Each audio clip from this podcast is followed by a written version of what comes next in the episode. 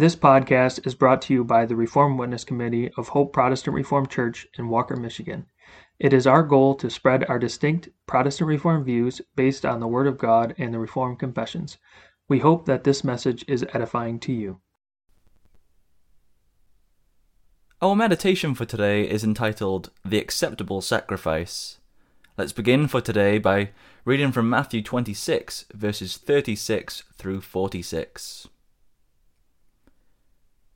Then cometh Jesus with them unto a place called Gethsemane, and saith unto the disciples, Sit ye here, while I go and pray yonder. And he took with him Peter and the two sons of Zebedee, and began to be sorrowful and very heavy. Then saith he unto them, My soul is exceeding sorrowful, even unto death. Tarry ye here, and watch with me. And he went a little further, and fell on his face and prayed, saying, O my Father, if it be possible, let this cup pass from me. Nevertheless, not as I will, but as thou wilt.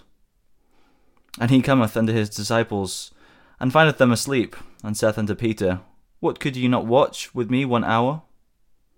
Watch and pray, that ye enter not into temptation. The spirit indeed is, is willing, but the flesh is weak. He went away again the second time, and prayed, saying, O my Father, if this cup may not pass away from me, except I drink it, thy will be done. And he came and found them asleep again, for their eyes were heavy.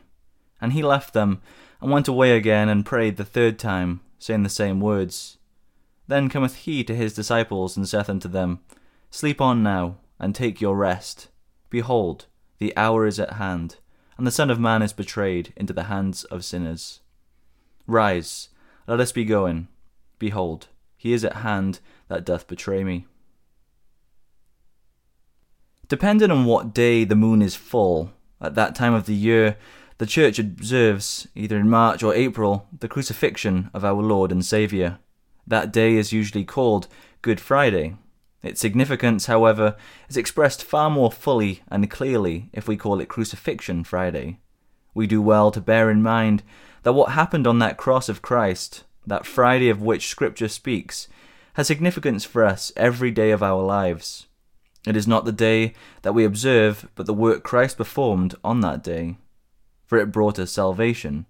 And though we have a Lenten season, this work speaks of a constant, unending blessedness. David spoke prophetically of it in Psalm 40, verses 6 and 7, where he said, Sacrifice and offering thou didst not desire, mine, mine ears hast thou opened, burnt offering and sin offering hast thou not required. Then said I, Lo, I come. In the volume of the book it is written of me. The idea here is not that God did not desire or find delight in the sacrifices and offerings of the Old Testament saints. He did, for they revealed their faith in salvation through the shedding of blood and were types of Christ and his cross. But the idea is that these sacrifices were only pictures and did not take away as much as one sin.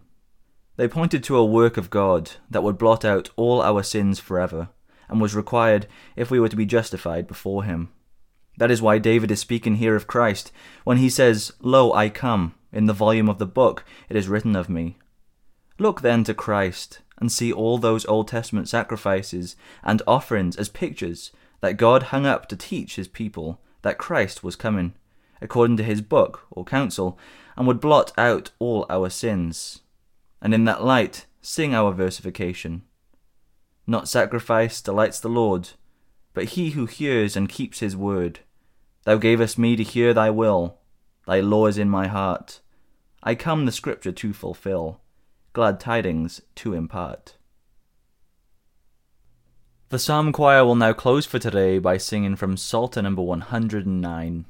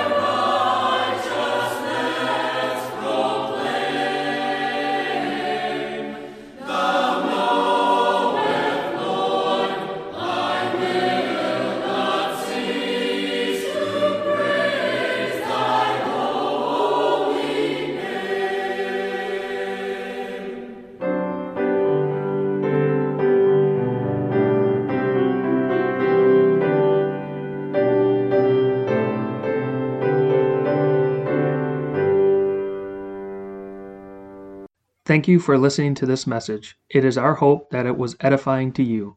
Please subscribe to our podcast wherever you listen to them to be notified as future messages are published. We welcome you to join us on Sundays for worship at 9:30 a.m. and 5 o'clock p.m. You can find more information about us at our website hopeprchurch.org. Also, you can follow us on our Hope Protestant Reformed Church Facebook page, and you can email the Reformed Witness Committee with any questions or feedback at hoperwc at gmail.com. Thank you.